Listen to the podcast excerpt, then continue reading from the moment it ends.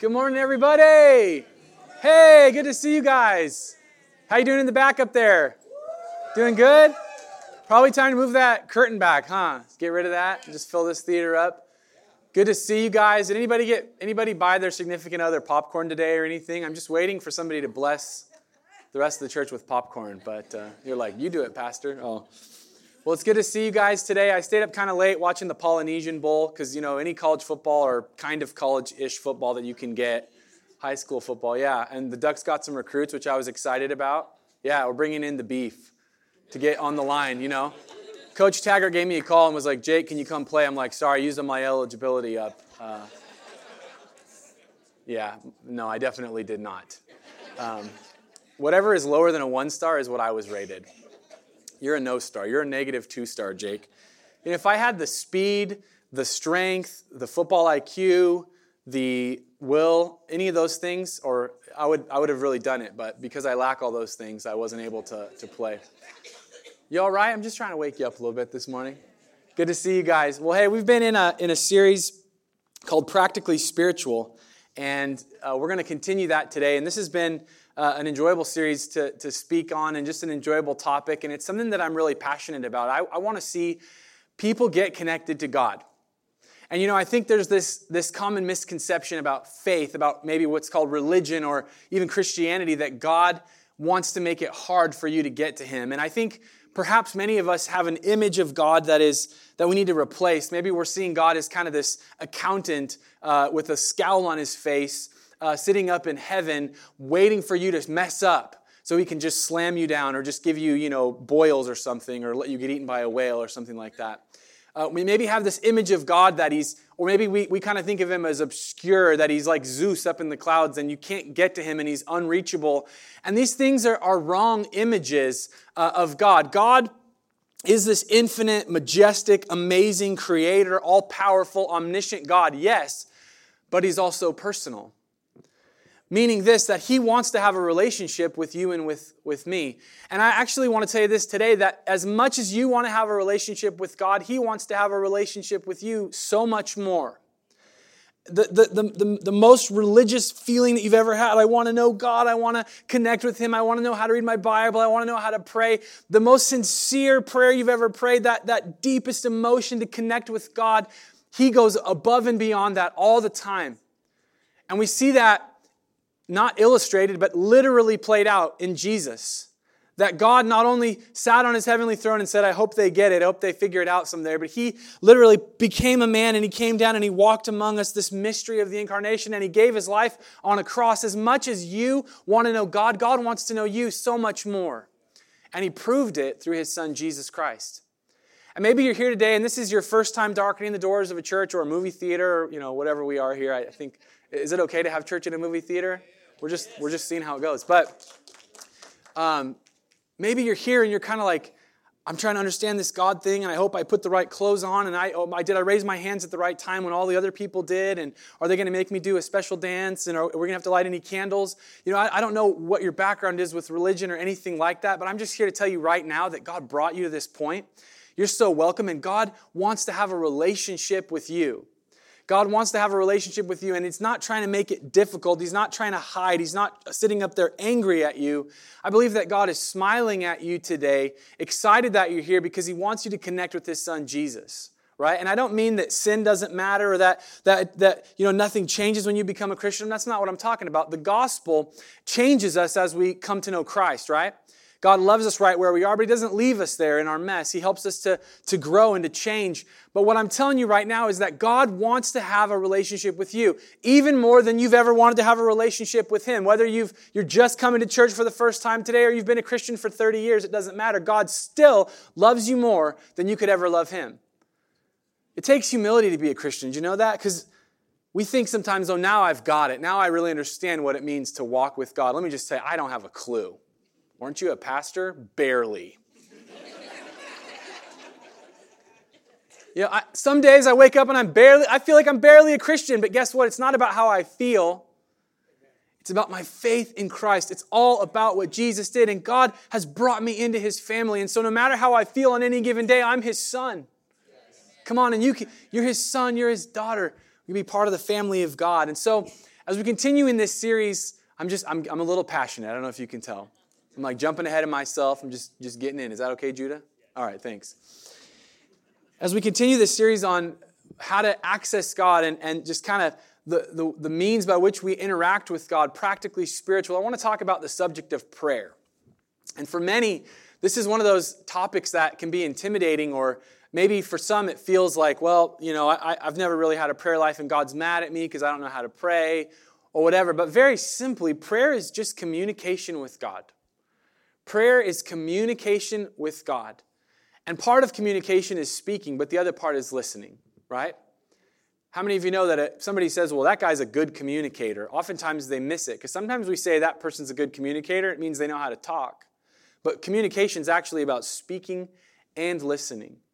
And I want to hopefully set you free today. Hopefully some of the things I say really help you to understand that prayer is not knowing the right thing to say. It's not having the right words. It's posturing yourself and saying, God, I'm, I'm here to meet with you. And is it saying some things? Sure, but it's not about saying the right things or getting the, the order right or anything like that. It's also about listening and just making yourself available to hear God. Prayer is communication with God, which is both speaking and listening. So maybe today you're like, I'm intimidated by prayer. I have no idea what to say. Can you listen? Can you access God in prayer through listening? We can all do that. Prayer is one of these incredibly amazing gifts that God has given each and every one of us, and yet it is unused so often. I kind of lament in my own life that I haven't built a deep prayer life to the level that, that I want to. You know, I'm not speaking to you as an expert on prayer by any means. I'm speaking to you as somebody who wants to know God, wants to become a person of prayer, wants to be a person of prayer. And I know that when I pray and when I engage God in prayer, my life changes and things happen and it's awesome, but I'm still growing in that. So can we grow together? Is that all right? And it's this, this thing that prayer for many of us is, is unused, and that's a shame, because prayer is access to God, the creator of heaven and earth. Very simply, prayer is access to God. I want you to think about a moment in your life when you've been in maybe a deep moment of distress, and maybe it was a financial thing, and there was, let's say, maybe with the bank, you were losing your house, or I know that a lot of people back in the recession time had difficulties, and perhaps there was an individual that was identified to you. Well, if this vice president of the bank or this president of the bank, if I could just speak to this person, if I had access and I could plead my case, they could actually do something on my behalf. And so oftentimes we find ourselves without access into the presence of those that are in power. Isn't that true? How many of you have ever felt like in your life in any way that you've, you don't have a voice? That, that you just can't, if you could just have access into this person of power, if I could just talk to the president, then I could see these things change. If I could just talk to, you know, coach uh, of the Ducks, and they could get the plays and do it right. I mean, all of us guys feel like if we just had access to the coach, we could explain to them, you know, Coach, run the ball, you know. It's all, Coach, just, I love my wife, you know, it's her birthday today. She's turning twenty-one. It's an exciting day. And uh, Bethany and I, she she sometimes watches college football with me because she loves me. And uh, not because she likes it, but she loves me. And uh, we, we always crack up when they interview the coach at halftime. You know, the coach is like, you're running out there trying to get in the locker room. And they always say, okay, Coach, what do you what do you think today? And Bethany does it so much better than me, so forgive me, but The, the coach speak. Well, you know, we just, we got to stop them from scoring the football. And if we could score it, that would be good. So, Coach, what are you going to tell the team in there? I'm going to tell them to play the game better. I mean, I think I could be a football coach, right? Okay, guys, listen, you go score more than the other team and don't let them score points, right? That's pretty much all there is to it, right? But they, they do it in all these different terms. But access. What would it be like to have access to the coach? What would it be like to have access to the mayor? What would it be like to have access to the president to say, look, uh, this is how we should do things? And all of us at different times are really wanting access, and yet we let access with God, which has been provided to us through the sacrifice that Jesus made on our behalf of his life to bring us into God's presence, and this ability to access God and communicate with God in prayer, we let that door that stands wide open remain unused. And it's a shame, isn't it? It's a tragedy that so many of God's people and, and people in the world leave this door that stands wide open to them completely unused. And they sit and they, you know, I do this myself. I, I call my friends, hey, what do you think I should do? And I call my, my parents, what do you think I should do? And I call different people, and I don't ask God, God, what should I do? Prayer should be our first response, not our last resort. You have access to God. Well, Pastor Jake, I'm a sinner. That means I don't have access to God. No, Jesus paid for your sins. By receiving Christ, you have access to God's presence. Why do we let this access remain unused? My brother Gino, he, he loves movies. He loves film, and he always likes to buy the D V D set that has like nineteen hours of special features. How many of you are like that? Like, okay, a few people. Well, my brother Gino, he's like, you know, I bought this Lord of the Rings thing, and there's I think there's like three weeks of D V Ds. He has a P H D in making the film. You know what I mean? He, I'm like, hey, who did this? He's like, oh, this was, you know, Jack about a Judah. He put this together, and that was the guy that made his nose, and this person was the voice of the goblin, and this guy, he does the special effects. I mean, he has a master's degree uh, from watching all of this content, special features. He loves to have access to see what's going on behind the scenes, right? And he uses that access to, to gain knowledge. Why don't we use our access to God?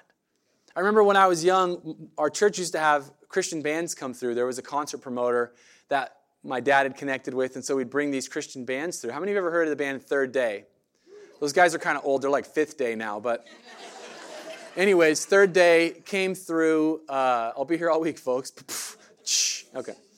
Uh, Third Day came through Medford, and this was before they were a big, you know, Christian band, before Mac Powell. He was just Mac then, then he was Mac Daddy Powell later, but but Mac, you know, he comes through, and these are just these young guys and real nice guys, and I remember being a young kid, and the band members from Third Day, we had access to them because they were at our church, and so we're eating pizza with them, we're hanging out, and I remember uh, me and my friend, uh, my friend and I, sorry, all the teachers in the, the room, my friend and I, Uh, we're speaking with the band, and the guitar player was encouraging us, and it was incredible.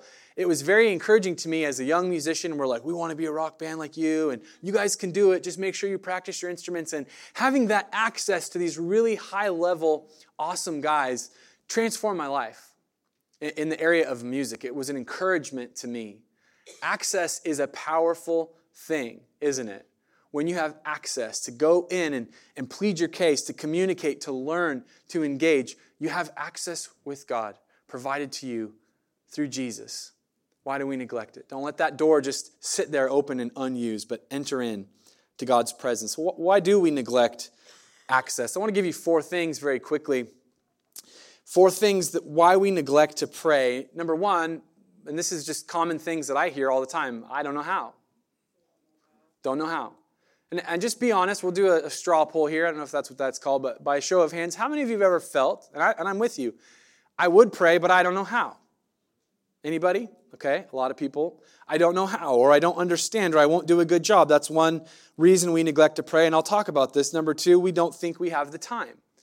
And, and I know we live in a very busy uh, culture. We have jobs, and usually now there's, you know, a, a dad and the mom both work, and kids go to daycare and or school, and it's very busy, and time is at a premium. It feels like more than any other time in history, and people say, I, I really would pray, but I, I don't have time, or I don't have enough time. And that's a common thing that we hear, why we neglect it. Number three, maybe we don't think it's important. Maybe you wouldn't say this, but really, you know, if I can, I will. If I If I can't, then it's not really that big of a deal. It's not that important. Number four, we don't believe that it makes any difference.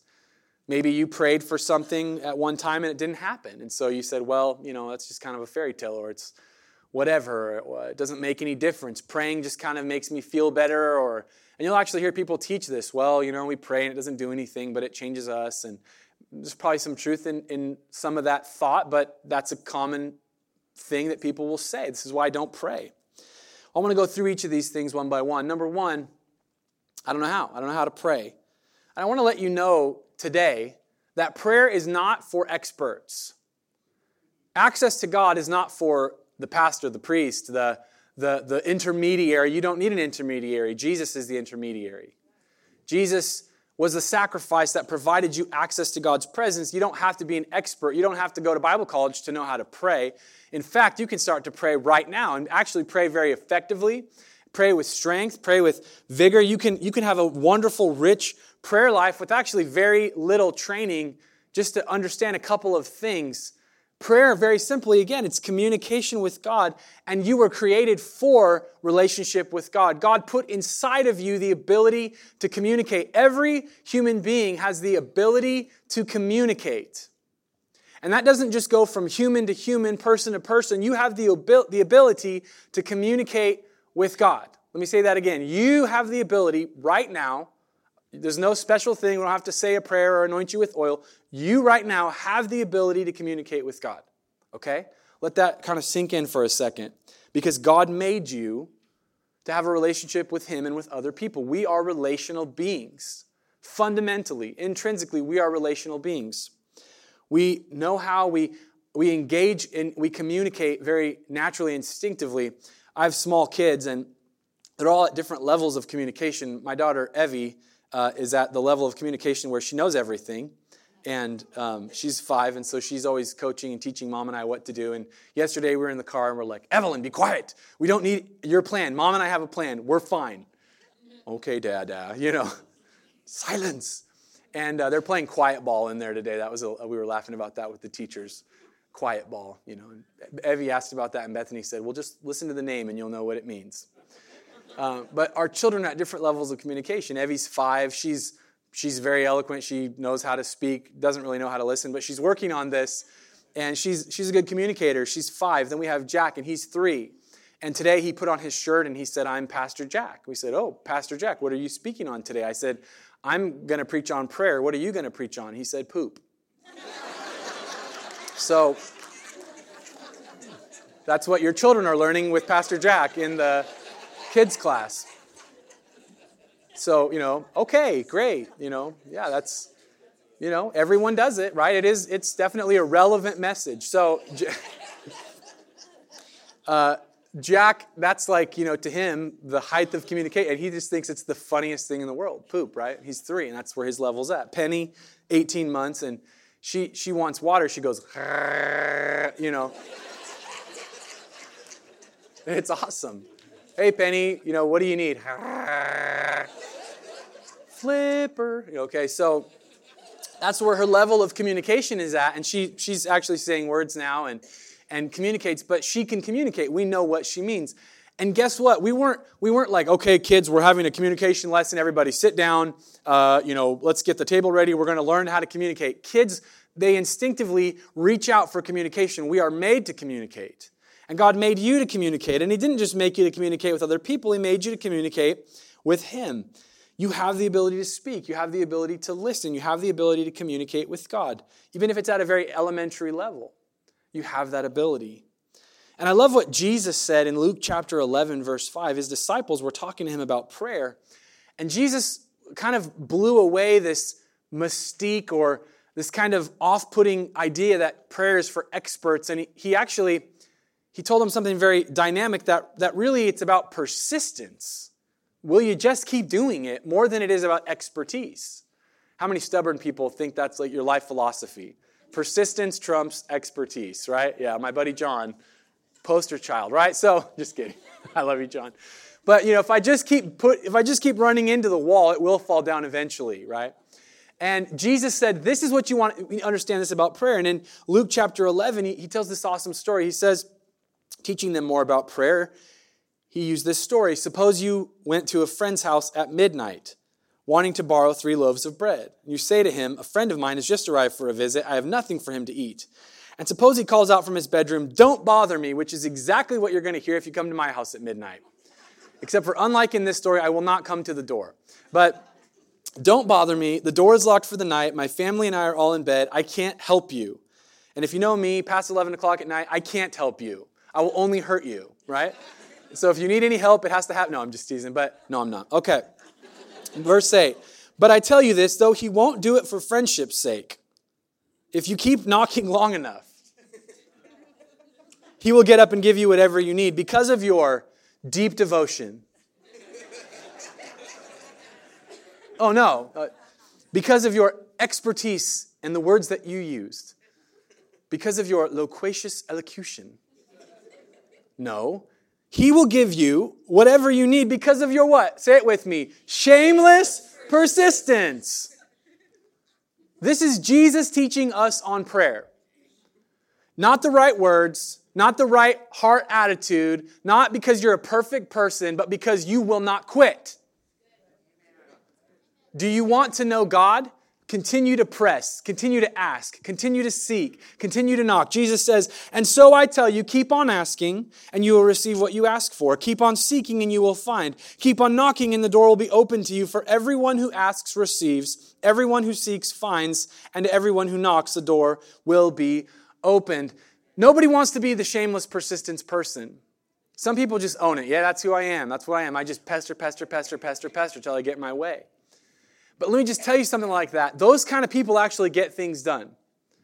Some people refuse to quit, and so by default, when everybody else drops off, they win. And Jesus says, this is the kind of attitude that you need to have about prayer. Not that I have to know everything or be something special, but I just continue to press in. I continue to press in in prayer. Doesn't always mean you're going to get the answer that you want, but God will answer. You will receive. God will come through. Come on, prayer is more about shameless persistence. This is what Jesus said, than it is about expertise. Well, I don't know how to pray. Okay, maybe you don't know how to pray. Well, in your not knowing how, keep doing it. Because as you continue to seek God, He will continue to reveal Himself. And guess what? You will get better at prayer, if there is such a thing as getting better at prayer. But something will happen in this thing. This is what Jesus says. Continue to ask, continue to seek, continue to knock. It's communication with God. Now, next week, I will give a practical teaching on how to pray through the Lord's Prayer, how Jesus, He gave us some words to speak and some, some fr- a framework by which we can pray and, and, and, and pray good prayers, okay? So I'm not saying just, you know, get up there and just go, you know, in front of God or something. But shameless persistence. Number two, I don't have time. Well, there was a study that was done back in two thousand ten. It said Americans spend sixty-three point five billion minutes on social networks and blogs. How much time do you spend on social networks? You know, Instagram, Facebook, Twitter. Another Nielsen study indicated that an average internet user spends sixty-eight hours on the internet per month, which equates to about two hours and six minutes per day. Now, I know there's a few people, a few curmudgeons, you know, who are like, no, I don't use the internet. That's newfangled technology. But let me just give you the reality of our culture. The average person, including me, spends a tremendous amount of time connected to the web, connected to the internet, connected in some way, whether that's online, uh, maybe working online or whatever. But two hours and six minutes a day is what the average person in the United States of America spends online. That's one activity, one thing. And we say we don't have time to pray. That's not true. We do have the time. And let me tell you how it works. We make time for what's important to us. Two weeks ago or last week, uh, the Ducks and the Beavers were playing the Civil War, and uh, my friend Mark, you know, called and said, "Hey, I had four tickets. I can't use them. What do you do? You want to go? You know?" And I had other things happening on Saturday night, and guess what happened to all those other things? Whoosh! Just schedules and, you know, what's that to me, right? Because something that's pretty awesome, four tickets to the Oregon Ducks versus the Beavers uh, basketball game came available, and guess who had time? Me. You see, when you think about God and having access to His presence and time to pray, you make time for what is important to you. So this whole thing of I don't have time, it just means that you probably need to reprioritize some things in life, right?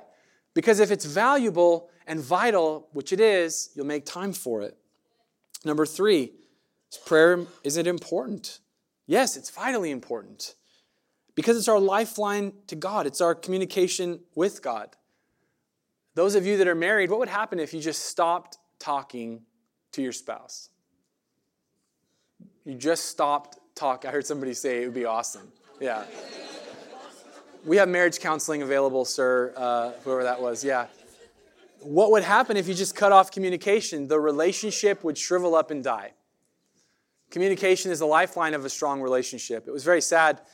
Uh, Bethany and I saw this couple. They were probably in their seventies, sixties, seventies, eighties. On, we were on our, our honeymoon, and uh, we were on a bus tour through England and Scotland, so it was us and a bunch of octogenarians.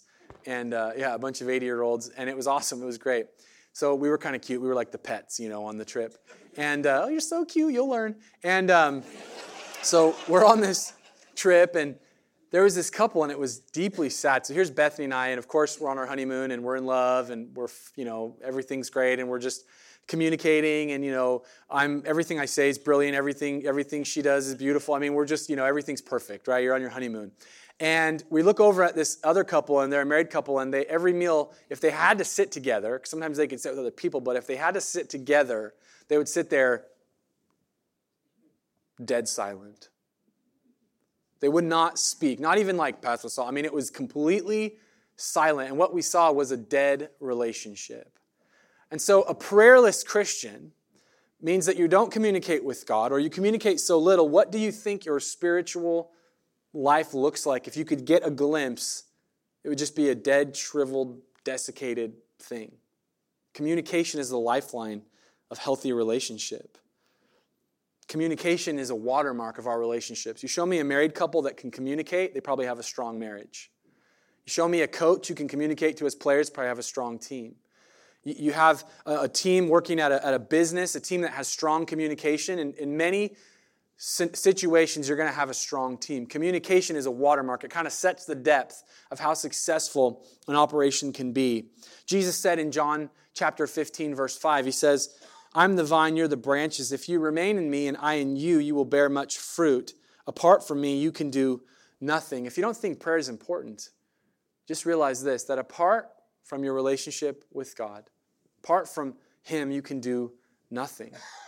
And it doesn't mean that you can't do anything at all. No, you can do a lot of things, but it won't have any life, won't have any power. One of the saddest things to me that I've encountered just in my brief journey as a, a, a leader and a pastor is churches that have programmed things so well that they could operate outside of being connected to the vine. You know, are, are we as a people, are we as a church just good at putting on a show, or good at, at putting on a performance, good at speaking a clever message and giving three tips and tricks on how to have a better life today? Oprah can give you that. But are we connected to the vine? It, it, it's deeply and vitally important that we be a praying church, because we're not here as a social club to come together as, you know, a few hundred Christians and have a nice time on Sundays. God has placed us here for a purpose, for a, a reason, for such a time as this. I believe that God has called Joy Church to be a church planting church, to be a church that sends, to be a church that multiplies, that we don't, are we going to add and grow? And, and, and yes, we are, but God is going to take what we have and he wants to spread that around. We don't want to, to make a mark just in our area. We want to see God use us as a people to impact the world and to see God's kingdom come. Are you with me?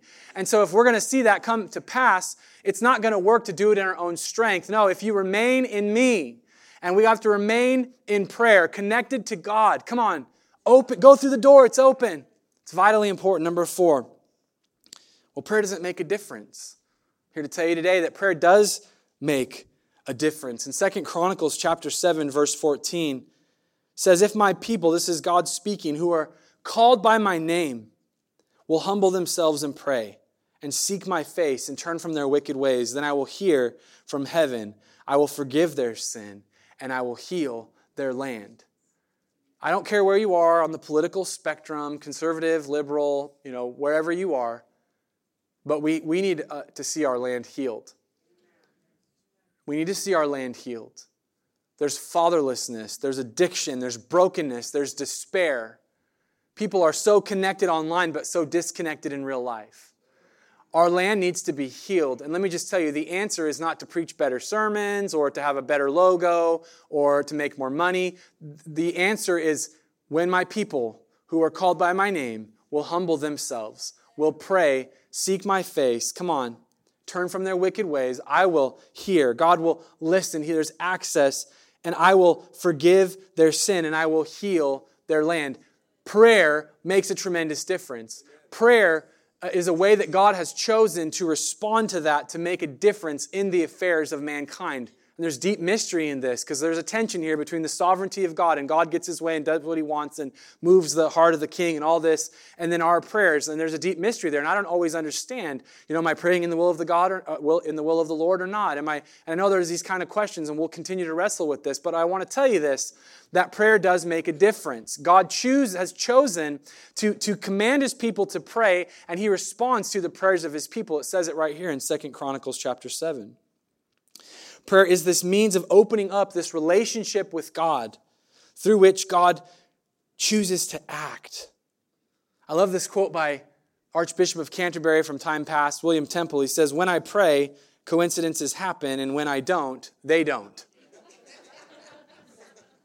I wish I was a smart enough guy to come up here and tell you exactly how prayer works. I don't know. I just know that when I pray, God moves. There's coincidences. Things change. Things happen. Hearts open up. People soften towards God when I pray for them. Well, you know, my kids, they won't listen and they just won't turn to God and they're just so locked into this thing. Let me tell you, one of the most powerful forces in the universe is a praying mom. Moms, maybe spend a little bit less time nagging. I don't, I'm not saying that mean, but dads, spend a, less, a little bit less time lecturing and spend a little bit more time praying and saying, God, will you, will you turn this, this child's heart? Come on.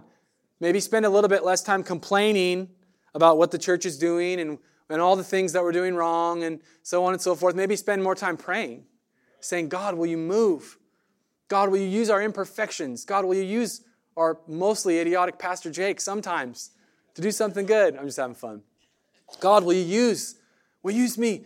Do we access God in prayer? Prayer makes a difference. When I pray, coincidences happen, and when I don't, they don't. John Piper said this, and I like, I love this. He says, prayer is not forgetting man's will done in heaven, but forgetting God's will done on earth.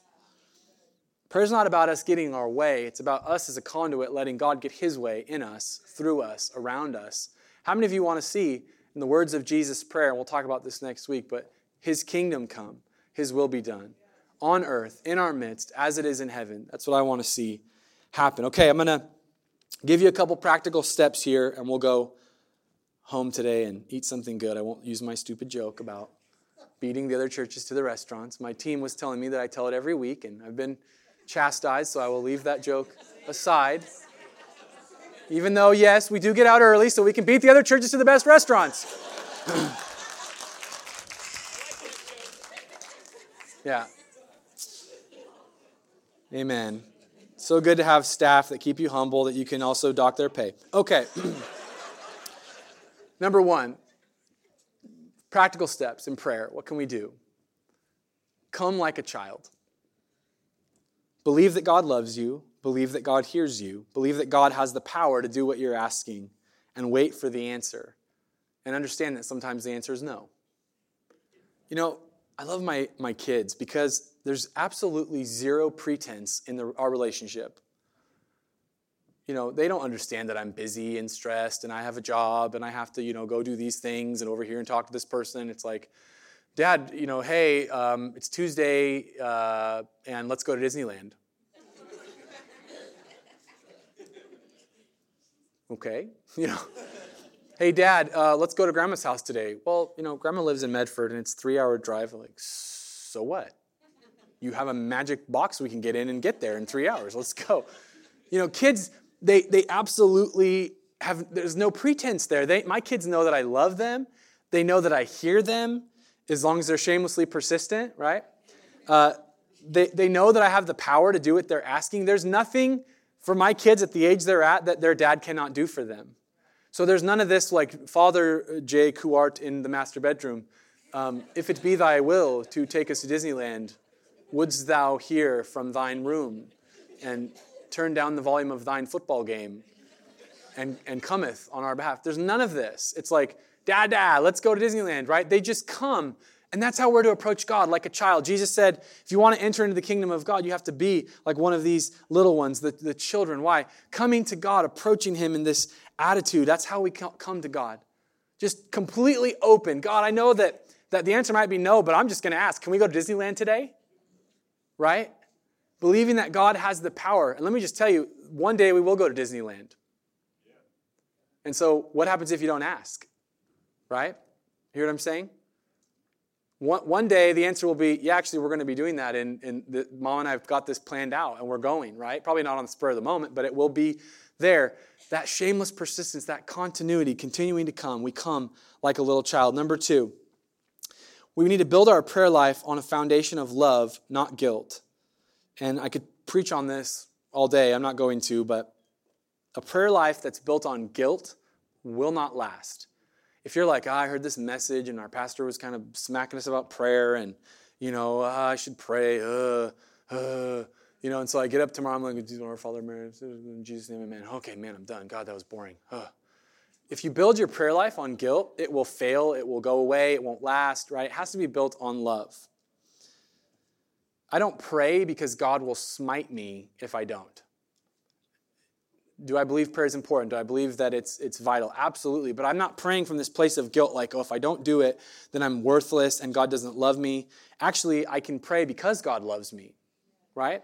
And so when I begin to build on this foundation, it changes everything for me. And I, Bethany and I were talking about this a couple years ago. We were talking about devotions and, you know, maybe feeling guilty if we didn't do our, our devotions, just meaning our time spent with God, our reading the Word and in prayer. And, and feeling like this pressure, like if I don't do this every day, then, then God's going to be angry at me.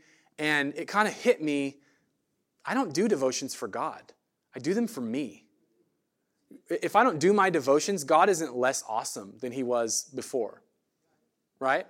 When we worshiped God today and lifted our hands and sang his praises and said, you know, great are you, Lord, God didn't get greater. He was already the greatest. But you know what happened? We were recognizing a reality that was there, and we were being transformed.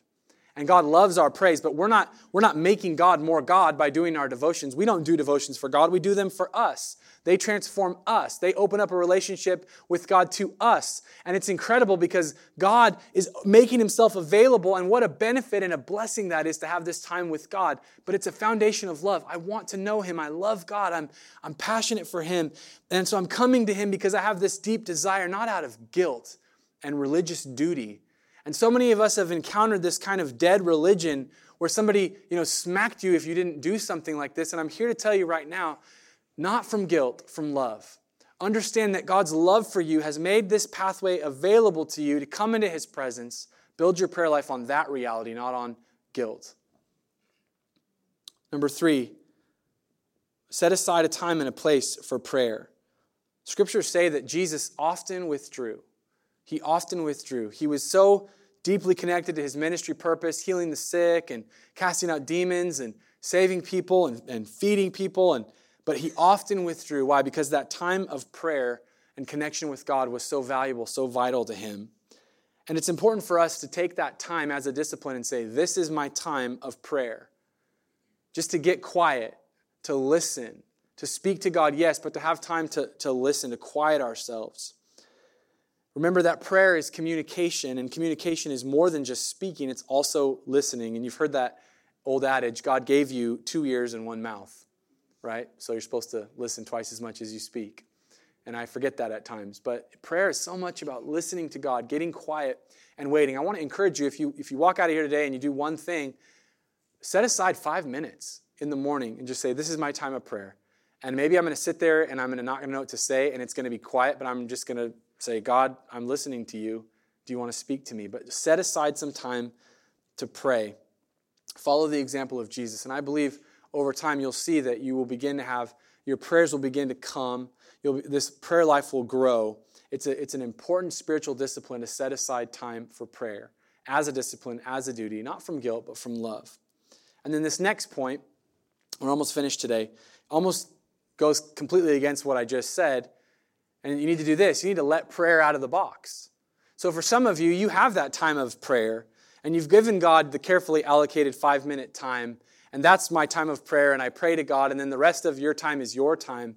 And Paul said this in First Thessalonians five seventeen. It's a great verse, very simple. Pray without ceasing. Pray without ceasing, meaning what?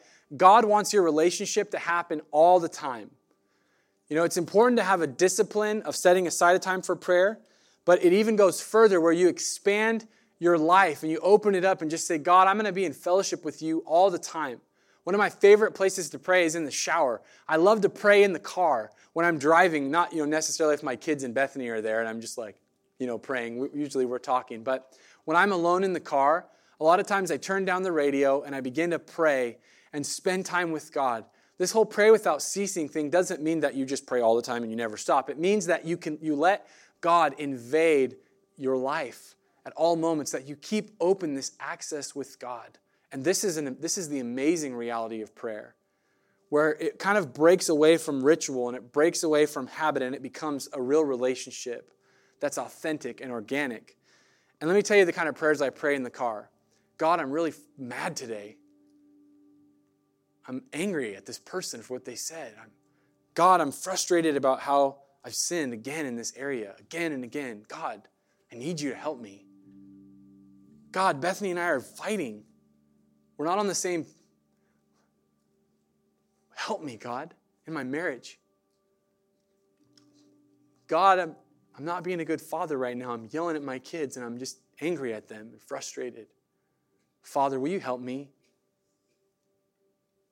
And you can access God's presence anywhere because you have access. Pray without ceasing is not meant to be this religious duty. Okay, put on your prayer suit. It's God saying, I'm here all the time. I want to speak with you. I want you to hear my voice. Let prayer out of the box. And very last point today. We can approach, we should approach God on the basis of Jesus' performance, not our own. Our prayer life is a reflection of our faith in the gospel message. Do we believe that Jesus has made us right with God? And if we believe that, that by accepting Jesus and accepting his forgiveness and taking him as our Lord and our Savior, that he's made us right with God, if we believe that, we can come boldly to his throne because we've been brought in as a son or a daughter into the family of God. We've been made positionally righteous in Christ. In Hebrews chapter four, verse fourteen, which to me is probably the foundation of my entire devotional life, honestly, my entire prayer life, word life, just how I access God. So then, since we have a great high priest who has entered heaven, Jesus, the Son of God, let us hold firmly to what we believe. This high priest of ours understands our weaknesses, for he faced all the same testings we do, yet he did not sin. So let us come boldly to the throne of grace, the throne of our gracious God, and there we will receive his mercy, and we will find grace to help us when we need it most. I don't approach God to be accepted. I am accepted, and therefore I can approach. Do I come to God on the basis of the gospel? Your prayer life is where it really shows, one of those areas where it really shows if you believe the gospel of Jesus or not. You see, a lot of you have maybe been in church for a long time, like me, maybe grew up in the church, or maybe you've been a Christian for ten plus years, and you've adopted this kind of anti-gospel posture of being acceptable, and I approach when I'm acceptable, and when I'm not acceptable, I don't approach, and that's unbiblical because you're unacceptable every day. If you're not perfect, you've missed it. Therefore, you have to decide, do I fully trust and embrace the gospel that Jesus did everything for me? And whether I'm having a good week or a bad week or whatever, when I come before God, who is seen? Is it Jake and his sin, or is it Jesus and his righteousness? And when you believe in the gospel, that God saves sinners, that he gave his son Jesus and he paid for your sins. If you believe that message, that he so loved the world that he gave his only begotten son, that whosoever would believe in him would not perish, but have everlasting life, would be made right with God, that like Paul says in the book of Romans chapter five, that we can rejoice in this wonderful new relationship that we have with God. If you believe that, then your prayer life will take off through the sky because you will not come in guilt. You will not come out of duty. You will come as a son or a daughter, and you will say, God, I'm here, and I know that you love me. And God, I know I messed up last week. God, I messed up last night. God, I did a bunch of wrong stuff, but I'm here. Here, God, I'm here to ask you for what I need. God, I'm here to tell you uh, what I want to see happen in the world. God, I'm here to listen to your voice so you can change me. Come on, your prayer life will go from a duty, will go from something dead, written on the words on a page, and it will go to something alive and living, a real relationship with God. And that kind of prayer is exciting to me. When I wake up in the morning and I begin to speak to my Father, and guess who my Father is? He's the King of the universe. He's the creator of heaven and earth. He's more powerful than any political system that exists on the planet. He's more powerful than anything that's out there. Come on. When I can access my Father. Come on, get up on your feet today. Come on, let's pray right now. God, you are incredible. God, you are amazing. Lord, I pray that right now the bonds of religion would be broken in this place. That every single sinner, God, we're all sinners before you, Lord, would understand the power of the gospel that not only opens up everlasting life, but opens up everlasting life here and now, today, that we can know you, that we can fellowship with you. And right now I pray, God, that the, the bonds of guilt and condemnation would be broken on the lives of your people. That, Lord, every single person right now would with humility just come like a child and say, God, here I am. I'm going to be a person of prayer.